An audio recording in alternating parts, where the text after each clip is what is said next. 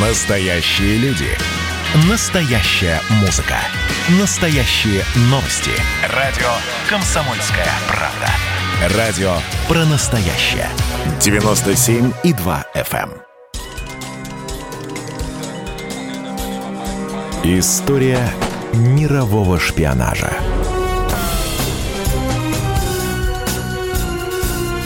На радио «Комсомольская правда». Мы продолжаем цикл программ о советской разведке. Следующие 30 минут речь пойдет про двух агентов так называемой «Кембриджской пятерки» — Дональде Маклейне и Гае Бёрджесе. Об их захватывающей, полной приключений и в то же время трагической жизни рассказывает Николай Долгополов, заместитель главного редактора «Российской газеты», историк спецслужб, автор множества книг, в том числе недавно вышедшей, которая называется «Легендарные разведчики 2». Сто лет службе внешней разведки. Часть первая. Про тех самых двух членов Кембриджской пятерки Дона Маклейна и Гая Бёрджеса, которые э, жили в Советском Союзе, вынуждены были проработав долгие-долгие годы на советскую разведку, бежать в Советский Союз. И оба жили здесь довольно долго, оба скончались здесь. Но вы знаете, насколько разная жизнь была у этих двух людей. Я бы все-таки начал бы с э, Дона или Дональда Маклейна, сын министра британского. Он пришел в советскую разведку абсолютно добровольно. Годы пока не точно установлены, но мы можем сказать 1932, допустим, 33. Если уж говорить о том, кто его завербовал, то такой прямой вербовки не было, но можно сказать, что с подачи а, руководителя Кембриджской пятерки Кима Филби Досье. Ким Филби, негласный лидер Кембриджской пятерки, занимал высокие посты в британской разведке Ми-6, возглавлял отдел по работе против СССР. Это позволило ему информировать Москву о всех наиболее значимых шпионских операциях противника. Дональд Маклейн, сын аристократа, он окончил все тот же Кембридж, естественно, как это понятно из кембриджской пятерки до названия, был блестящим студентом. У него с детства, вот несмотря на аристократическое такое происхождение, выработалось очень критическое отношение к британскому истеблишменту. Видимо, потому что он видел, насколько изменяют тем идеалам, в которые он верил, а верил он в идеалы социалистические, скажем так, сначала, леволиберальные люди, состоящие в партии Лейба, либо лейбористы, он считал их предателями и собирался даже вступить в Компартию Великобритании, от чего его моментально предостерегли советские товарищи. Ему было приказано уйти в тень, потому что разведка всегда очень боится работать с коммунистами, очень. И случай с Маклейном а, не был исключением. Маклейн а, начал делать блестящую карьеру. Ему предложили две стороны. Во-первых, английская, а во-вторых, советская, сделали два предложения. Оба этих предложения совпали. А не пойти ли вам в Foreign Office, то есть Министерство иностранных дел? Это было очень а, выгодное предложение с точки зрения советской разведки, которое Маклейн моментально принял. И очень быстро он сделал фантастическую карьеру. Вскоре а, молодой дипломат – Маклейн, который немало уже сведений передал из форин-офиса своему советскому куратору, он отправляется в Париж. Что он передавал куратору? Он передавал куратору о том, как относится Великобритания к предложениям Советского Союза о том, чтобы выступить единым фронтом против Гитлера. Он рассказывал о том, как Гитлер готовится к войне с Советским Союзом, потому что американская и английская разведка уже в то время довоенная перехватывала масса материалов из гитлеровских секретных донесений. И они попадали вольно или невольно к Маклейну. Маклейн их передавал. А Маклейн рассказывал, на чьей стороне будет в случае начала конфликта Британия. Подчеркивал, что Британия не собирается воевать с Советским Союзом, как это думал товарищ Сталин, а будет воевать с немцами, с фашистами. И вот здесь роль Маклейна очень велика, потому что он был среди тех, кто передавал именно не то, что хотел услышать Сталин, а он передавал правду. За хорошую работу не на советскую разведку, а в форин-офисе его пригласили а, работать на мелкой, но достаточно такой чувствительной должности в посольство Великобритании в Париже. И в Париже появился источник, который, представляете, мог передавать материалы о двух странах. В то время он э, был э, неоценимо ценным источником, и со своей работой он справлялся блестяще настолько, что для Маклейна, для того объема сведений, которые он передавал, потребовался человек, который мог бы помочь ему эти сведения обработать и передать. И вот э, появилась одна прекрасная девушка, которая передавала вместе с Маклейном все эти данные. Он встречался с ней на частной квартире. Отношения из э, чисто дружеских перетекли в несколько иную стадию. Э, они любили друг друга. Но это не смущало абсолютно никого. Потому что, ну что тут вообще, неженатый человек, симпатичный англичанин, живет маленькой квартирке и остается очень часто ночевать в ней. И его спутница очень хороша собой, они любят друг друга. А, никаких подозрений. Маклейн предсказывал довольно безапелляционно, что если Франция вступит в войну с фашистской Германией, она не продержится а, ну, больше месяца, полутора месяцев. Не верили этому ни в Москве, ни, конечно же, не верили в Лондоне, потому что французская армия считалась очень сильной. И вот когда началось это наступление немцев на Францию, которое продлилось вообще буквально несколько недель, то Маклейном в Лондоне восхитились. Вот как этот молодой секретарь, всего лишь секретарь посольства, сумел это предугадать. Но еще больше восхищения вызвал подвиг Маклейна, потому что там, во Франции, он успел разойтись со своей связной и жениться на прекрасной американке, поддерживавшей Маклейна в его работе на Советский Союз. Доказано полностью, что жена Маклейна, она знала о том, что Маклейн работает на советскую разведку. И вот в последний день, уже тогда, когда немцы были на подступах к Парижу, Маклейн совершил свой подвиг во имя Великобритании. Посольство Великобритании бежало. Маклейн вывез весь секретный архив посольства Великобритании в Лондон. И, конечно, в Лондоне э, этот подвиг оценили. Маклейн получил повышение. Он стал в Англии курировать отношения со многими странами союзной оси. Нам он сообщал, что Англия, например, не собирается вот так просто после войны уступать территорию Польши Советскому Союзу. Он писал правду о правительстве Сикорского, это польского премьера, которое вело сначала якобы дружелюбную, а потом подпольно очень враждебную политику к Советскому Союзу. Сталин, прочитав эти документы, понял, что правительство Сикорского ему поддерживать ни в коем случае нельзя. К 43-му, к 42 году Маклейн стал одним из лучших советских агентов. Самое важное из переданного Маклейна в годы войны, я подчеркиваю, в годы войны, не после, это было то, что он одним из первых передал планы Великобритании, а потом и Америки по изготовлению атомной бомбы. В это в Советском Союзе не верили. Об этом так знали, но считали, что это миф, что сделать такую бомбу за 3, за 4, ну, за 5 лет это просто невозможно. И э, когда получили донесение Маклейна, то сначала высшие чины так э, небрежно к нему отнеслись. А вот люди, которые занимались и стали заниматься научно-технической разведкой, они были ошарашены. Это подтверждало их гипотезу о том, что мир приступает к изготовлению принципиально нового, сокрушительного, разрушительного оружия массового поражения. Все резидентуры Советского Союза за рубежом были нацелены на то, чтобы добывать вот эти сведения. Первым их передал Маклейн, за ним передал его коллега по кембриджской пятерке Джон Кернкросс, не менее ценный материал. А если из одной стороны два источника параллельно передают одну и ту же информацию о том, что Англия готовится изготовлять бомбу. Вот тогда мы начали работать немножечко, немножечко, я бы сказал так, это было передано в сентябре 1941 года, э, была задержка, потому что 16-18 октября 1941 года немцы стояли уже под Москвой, э, потом их отгоняли от Москвы, были тяжелые бои.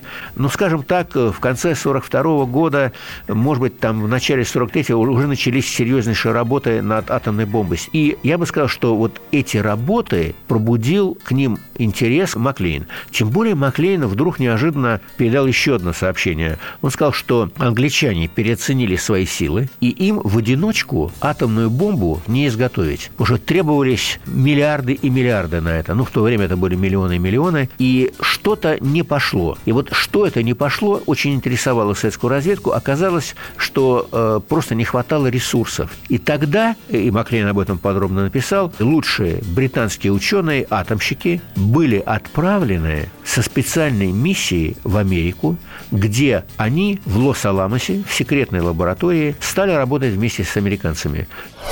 Продолжение через несколько минут. Сто лет службе внешней разведки.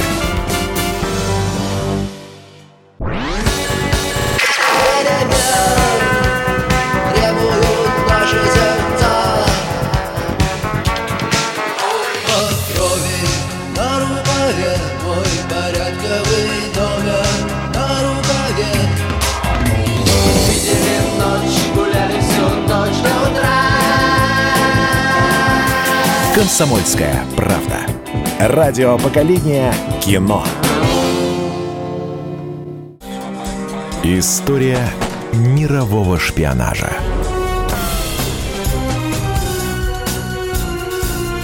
На радио «Комсомольская правда». Мы продолжаем цикл программ о советской разведке. Следующие 30 минут речь пойдет про двух агентов так называемой «Кембриджской пятерки» — Дональде Маклейне и Гае Бёрджесе. Об их захватывающей, полной приключений и в то же время трагической жизни рассказывает Николай Долгополов, заместитель главного редактора «Российской газеты», историк спецслужб, автор множества книг, в том числе недавно вышедшей, которая называется «Легендарные разведчики 2». Сто лет службе внешней разведки. Часть вторая. Маклейн, он пошел еще дальше. Его послали не куда-нибудь, а в США, в посольство Великобритании в США, причем уже не кем-нибудь, а он был советником. И советник Маклейн, э, помимо других дел, отвечал за атомное сотрудничество между Штатами и Англией. Значит, Великобритания, Англия, Канада, Штаты. Вот Великобритания все части Великобритании. Канада в то время мощная страна, где было, кстати, очень немало советской агентуры. Ну и Лос-Аламос, и Оук-Ридж, и другие центры, где изготовлялись, э, скажем, такие вещества, как плутоний и уран, для атомной бомбы, которая фактически была собрана э, в Лос-Аламосе. И вот за это отвечал Маклейн. Вот, на мой взгляд, вот то, что сообщил Маклейн из Штатов, является кульминацией его работы на советскую разведку. Он рассказывал о планах э, Черчилля, который хотел ту самую Европу, которая долгие годы потом была социалистической, он хотел всю ее присоединить. И Сталин наперед ждал сообщений Маклейна. Они подавались ему на стол. И э, Маклейн после вот такой работы немножечко он сдал физически. Но это, представьте, какое напряжение. А человеку-то было 35 лет, он был молод, может быть, сказалось и тяжелое вот э, горе, которое в семье случилось. Жена была беременна, и в результате э, первый ребеночек у Маклейна не родился, был выкидыш. Он это очень тяжело переживал. А иногда пытался заглушить какую-то определенную депрессию алкоголем. Это обычная жизнь. Человек не может быть идеален. Был в периоде послевоенном, военном Маклейна один неудачный такой э, эпизод.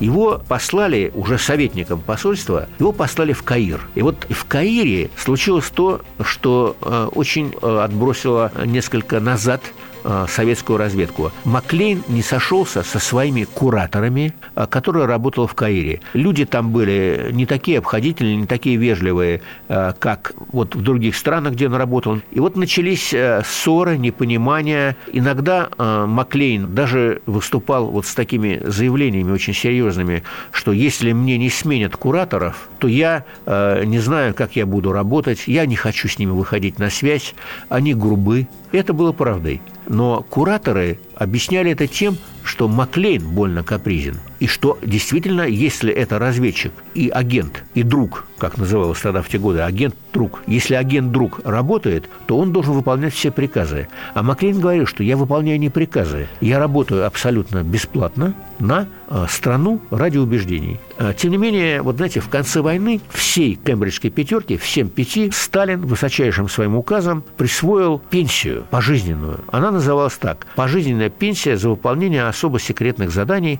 Она была очень большой по тем временам. И все пятеро, не сговариваясь, они это не обсуждали между собой, своим кураторам написали записки, что мы от этой чести отказываемся, потому что мы работаем совсем не за деньги. Мы-то работаем за идею, нам эта пенсия не нужна. И мы хотим, чтобы эта пенсия, вот, которая нам уже положена, да, чтобы она шла в фонд Красной Армии, пусть покупает то, что нужно Красной Армии для победы над врагом. Но, понимаете, пять человек, не сговариваясь, вот это вот написали. Маклейн в то время был уже не способен держать себя в руках. И он написал такое письмо. Это было первое письмо Маклейна с просьбой, если возможно, то он бы был бы согласен с тем, что его жену Мелинду, ту самую, на которую он женился в Париже, и двух его сыновей, Фергюса и Дона младшего, мальчика назвали в честь э, отца, перевезли в Москву. И на это э, в Министерстве госбезопасности ответили, что угрозы нету. В то время э, Маклейн уже имел новую кличку такая Гомер. Вот Гомеру написали, что вы нужны здесь, что вы будете переведены из форин-офиса в другую страну, это естественно. И в другой стране вы, конечно же, ясно, что вы принесете гораздо больше пользы, чем вы вот сейчас приносите в Кайре. Ну, так и произошло. И вот здесь э, начинается тяжелая страница в жизни не только Маклейна, но и, может, всей советской разведки, потому что э, после войны в Канаде изменил вроде бы мелкий сотрудник, э, ну, скажем так, шифровальщик. Но шифровальщик – самое охраняемая и самая засекреченная, кроме нелегала, конечно, профессия в любой разведке мира. Потому что шифровальщик знает все. И вот если такой человек изменяет, он забрал все шифры, он забрал все коды, представляете, сбежал. И американцы вычислили, что есть какой-то человек, который работает в форин-офисе и выдает секреты, которые может знать только кадровый сотрудник форин-офиса, занимающий определенный пост. И американцы, они начали проверку всего британского МИДа. Об этом узнал Филби. Филби в то время был представителем SIS, Secret Intelligence Service, при американской разведке. Он был в Америке. И вот он, когда он об этом узнал, он, в общем-то, понял, что, может быть, это представляет угрозу, передал об этом в Москву. В Москве встревожились, но сказали, искать иголку в стоге сена довольно сложно. Тем не менее, шифры, которые были похищены, попали в руки гению американскому, Мередиту Гарднеру, гениальный шифровальщик, который э, знал языки, знал математику, у которого была фантастическая работоспособность и, заметьте, который дружил с Филби. И вот этот Мэридил Гарднер, расшифровывая советские коды, он делился своими впечатлениями с Филби. Как это происходило, я не знаю, потому что никому, кроме наивысшего начальства, не разрешается заходить в комнату дешифровальщиков. А Филби, англичанин, заходил в комнату к американскому дешифровальщику лучшему в мире. И тот говорит, что вот я уже выясняю, уже осталось 400 а, человек всего лишь. Потом он сказал Филби, а вот я понял, кто этот человек. Это тот человек, англичанин, который был обязательно должен был быть во что бы то ни стало в Нью-Йорке, в Вашингтоне, короче говоря, где-то в Америке. Это сотрудник британского форин-офиса, работавший в США в годы войны и вот немножко, может, после. И Филби его пробил пот, он понял, что выходит на его друзей, а может быть и на него, и он стал почаще заходить к дешифровальщику, и Гарднер ему сказал, знаешь, осталось четыре человека. Четыре из сотен. И вот среди этих четырех был и, конечно, Дональд Маклейн.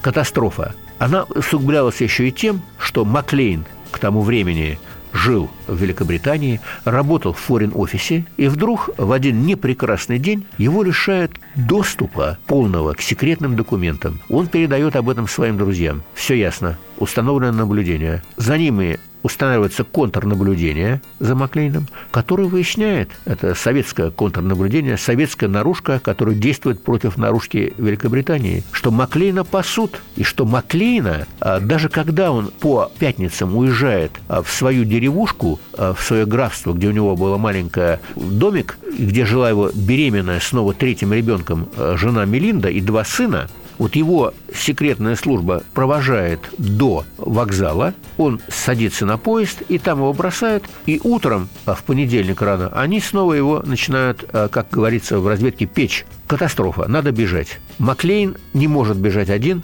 и об этом он честно признается своим товарищам. Он один не в силах совершить побег. Это невозможно, он в плохом состоянии. Он сделает ошибку, если будет допрос. Маклейн говорит, что он может не выдержать допроса. И вот тут вспоминается старинная история. Маклейн в свое время очень давно говорил, что он хотел бы преподавать английский язык для а, молодых русских, потому что вскоре, по мнению Маклейна, это было до войны, весь мир – будет жить при социализме и при коммунизме, и русские должны знать английский язык, чтобы объяснять идеалы коммунистические людям, которые говорят по-английски. И было решено, да, только бегство. И еще один член пятерки, смотритель, обратите внимание, смотритель королевских галерей, доктор искусствоведения, родственник, пусть и дальний, короля Георга. Досье. Энтони Блант, советник короля Георга VI, сотрудник британской контрразведки Ми-5, информировал Москву об операциях по противодействию работе советской разведки в Великобритании. Энтони Блант сообщает что бежать надо, и единственный способ, который он придумывает для бегства, выглядит очень своеобразно. Дело в том, что англичане, по крайней мере в то время, они не так наблюдали за своими дипломатами, как за чужими. И есть такие суда, которые по пятницам поздно ночью уходят из Британии, доходят до острова очень красивого городка Сан-Мало, и потом люди на этом самом Сан-Мало отдыхают, потом еще одна экскурсия, и ночью э, они возвращаются под утро в понедельник опять в Великобританию на этих судах, как правило, не требуется предъявлять никаких документов, кроме туристического сертификата, который должен быть приобретен заранее именно на твою фамилию с предъявлением твоего документа. Продолжение через несколько минут. Сто лет службе внешней разведки. Ну что, это хроники Цыпкина на радио «Комсомольская правда». Имеет ли право звезда напиться, принимать наркотики вообще вести образ жизни, который не может послужить примером подрастающему поколению? Что делать в принципе с алкоголизмом? Ну, перебрал в барик. Со всеми бывает. Приехала полиция забраться на постамент, тереть э, каменный э, член и думать, что произойдет с тобой чудо. Звонит бабушка. Она говорит, не имею никаких претензий к тому, что ты используешь мат. Можно не позорить меня на всю страну и вся в своем посте написать грамотно с мягким знаком. Известный писатель Александр Цыпкин ведет дневник специально для радио «Комсомольская правда». Без купюр и цензуры. Хроники Цыпкина. Слушайте по пятницам в 10 вечера по Москве. Я, правда, к сожалению, сразу сяду. История мирового шпионажа.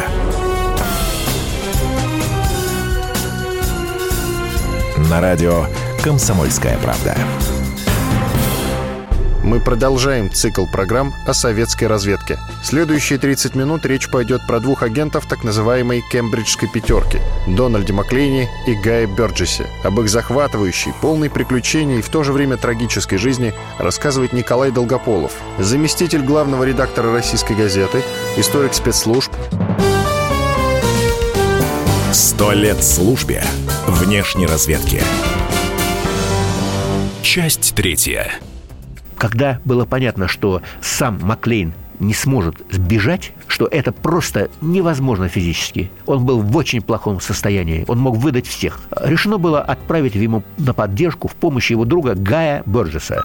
Досье. Дональд Маклейн и Гай Бёрджес работали в американском отделе Foreign Office Министерства иностранных дел. Информировали Москву о тайных внешнеполитических планах и операциях Великобритании и США против СССР, а также о проекте создания атомной бомбы. Гай Борджес – прекрасный дипломат. Первый из пятерки, который проник в Secret Intelligence Service.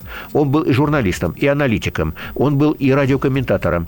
Он был кем угодно. Он был потрясающим другом. Он был человеком необычной э, сексуальной ориентации в ту пору. Это было так довольно... Не каралось, но так даже в Англии на это смотрели так несколько не одобряюще, но и нисходительно. И вот этот Гай Борджес – ему был отправлен э, в помощники. День рождения Маклейна. В его э, домик, в его поместье, которое далеко от Лондона, заходит какой-то дипломат, представляется вымышленным именем. Они празднуют день рождения в комнате где э, сидит Мелинда, где сидят дети Маклейна, и где сидит этот дипломат, непонятно, какой-то он назвался Стюартом, а мог назваться и Джонсоном, это был Гай Боджес. Как выяснилось, потом предостережения эти были и предосторожности не зря, потому что записывали эти все разговоры, очень мирные дружеские разговоры. Потом а, Мелинда, беременная, двух сыновей уводит наверх, их спящих целует Маклейн, спускается вниз и говорит, что вместе со Стюартом они пойдут э, в ближайший паб и выпьют еще, может, по пинте пивка, закончив этот прекрасный вечер. Э, Мелинда их отпускает, и здесь начинается гонка потому что оба, меняя друг друга, ведут машину с бешеной скоростью до ближайшего порта, видят, как корабль отдает швартовые, их корабль, который уходит во Францию, бросают свою машину на пристани, им скидывают снова трап, они заходят на корабль, и они появляются в Сан-Мало. В Сан-Мало они не смотрят достопримечательности, а уезжают из Сан-Мало в другой э, город, в Рен. Э, из Рена на такси в Париж, из Парижа в Женеву, из Женевы они э, на самолете летят в Чехию. Из Чехии этот самолет прямиком идет в одну из скандинавских стран. Они летят по билетам на свою фамилию. Страшный риск. Быть может, их уже ищут по всему миру. В Чехии на аэродроме их встречают люди из советского представительства. Это, конечно, разведчики. И они говорят о том, что вот, пожалуйста, вы пропускаете этот самый самолет, в чем были уверены, конечно же, и Маклейн, и Борджес. Вот вам билет на самолет до Москвы. Но перед отъездом Ким Филби очень серьезно говорит с Бёрджесом. И это рассказывал мне не кто-либо, а жена Кима Филби, Руфина Ивановна Пухова-Филби. И он говорит ему, Гай, если ты вдруг сейчас поедешь с Маклейном и исчезнешь, то ты подводишь меня, потому что когда ты работал э, дипломатом в Америке, все знали, что я чтобы удержать тебя от приступов пьянства, я тебя поселил в своей квартире. Все знают, что мы ближайшие друзья. Ты подведешь меня, моя карьера закончится. А между прочим, Ким Филби в то время претендовал на то, чтобы стать разведчиком не только высочайшего класса, но и начальником всей Secret Intelligence Service. Бержес клянется, что этого не будет. Он просто действительно проводит а, Маклейна, что очень нужно и необходимо. Может быть, даже он доедет до а, Праги. Может быть, даже так сдаст его на, ру- на руки советским или чехам, и после этого возвращается в свой Лондон. Все было рассчитано. И вдруг Маклейн меняет маршрут. Он летит в Москву. И утром выясняется, что вот этот побег, который затеял Маклейн, он был совершенно обоснован. Потому что на утро, на 10 часов, а, Маклейн вызывался для дачи показаний в Secret Intelligence Service. Представляете, как вовремя они сбежали. А, никто не знал, что они в Москве. Сразу стали допрашивать Мелинду. Мелинда сказала, что, вы знаете, бывает так, что муж загуливает, и я не удивляюсь тому, что он вот с этим Стюартом взял и побежал и выпил там по кружке пива. Может, потом они куда-то продолжили, уехали. Ну, он придет, он где-то будет здесь. А в Foreign Office приходили телеграммы из самых разных стран мира. То от Гая Борджеса, то от Дона Маклейна, в котором они рассказывали, что они в такой-то стране, в такой-то стране. И эти телеграммы действительно были отправлены вот из этих стран. Но советская разведка работала, понимаете? Это была не самая сложная часть работы. Они были в Москве. И вот э, этот московский период, э, если уже, может, пришло время о нем рассказать, он был очень тяжелый. В Москве их встречают, э, их благодарят, и Борджес ожидает торжеств. А Маклин просто в тяжелейшем состоянии. Вместо этого их отправляют в Куйбышев, ныне Самара, а в то время это город закрытый для иностранцев. Закрытый для иностранцев город, где никто не говорит по-английски, кроме, может быть, э, двух сотрудников, скажем, э, нашей спецслужбы, которые их опекают. Их селят в разных частях города. Гай Борджес пьет горькую, мечется по городу в поисках неких сексуальных патро- э, своих партнеров – который очень трудно найти в силу понятных причин того времени. Маклейн, он задумывается над своей жизнью, и он понимает, что никогда больше в жизни ему не вернуться в Великобританию, что он здесь навечно. Начинает учить русский язык, просит принять его на работу. И в один прекрасный день в педагогическом институте Куйбышева появляется очень необычный человек а, в смокинге, в белой рубашке и с бабочкой. И он обучает студентов, не зная ни слова по-русски, он обучает их английскому языку. Вот так началась а, карьера а, здесь, в Советском Союзе, Маклейна, который, я бы сказал, а, сделал невозможное. он выучил русский язык. И это был единственный из членов пятерки, который выучил русский язык. Больше того, он стал на нем писать, он стал на нем редактировать чужие статьи, он написал книги на русском, он говорил с акцентом, но очень понятно. И э, несколько лет, которые они провели в Куйбышеве, они провели с Гаем Борджесом совсем по-разному. Очень редко встречались. Непонятно, да? Столько пережили, дружили в Великобритании, были членами одной разведорганизации, одной ячейки. Не хотели встречаться друг другом, устали друг от друга. Борджес пил, Маклейн учил язык. Потом, слава богу, к Маклейну приехала его жена Мелинда. И уже он увидел свою э, третьего своего ребеночка, дочку Мелинду. И она приехала с двумя сыновьями. Прошло какое-то время, им устроили пресс-конференцию в Москве, в гостинице «Советская». Там их показали англичанам. Англичане удостоверились, что это они. Оба очень хорошо одеты, очень веселые. А, и а, они сказали, что они даже вообще никакого отношения к разведке не имеют, что они просто пацифисты, которые сбежали от кровожадных планов капитализма а, и империализма в светлую страну социализма, и счастливо находиться в городе Москве. И вот сейчас они объявляют об этом всем иностранным журналистам и даже дали какие-то короткие интервью, ответики на их вопросы. И началась жизнь в Советском Союзе. И уже московская жизнь. Борджеса устраивали на работу. Она ему не нравилась. Он хотел, как я думаю, работать в Комитете государственной безопасности. Туда он не подходил. Нет, не подходил. Ему давали редакторскую работу. А Маклейн писал статьи за очень странным псевдонимом. И тому и другому присвоили ужасно странные псевдонимы, ужасные псевдонимы. Ну, просто, например, Маклейну присвоили псевдоним Фрейзер. Почему? Что? В честь какой-то писательницы. Ну, ерунда полная, понимаете? А, и вот под эти фамилии он даже не писал, а писал еще под одной фамилией в журналах каких-то официальных. Ему это не нравилось. И он а, написал просьбу, что я хочу серьезно работать. Его приняли на серьезную работу. А, и здесь появился человек, который в него поверил. Вы знаете, мне очень приятно упомянуть его имя. Это тот же человек, о котором я рассказываю в своей книге «Легендарные разведчики» это Евгений Максимович Примаков. А тогда он был в то время, когда Маклейн там появился, он был замдиректором э, этого института ММО, и он взял э, Фрейзера старшим научным сотрудником.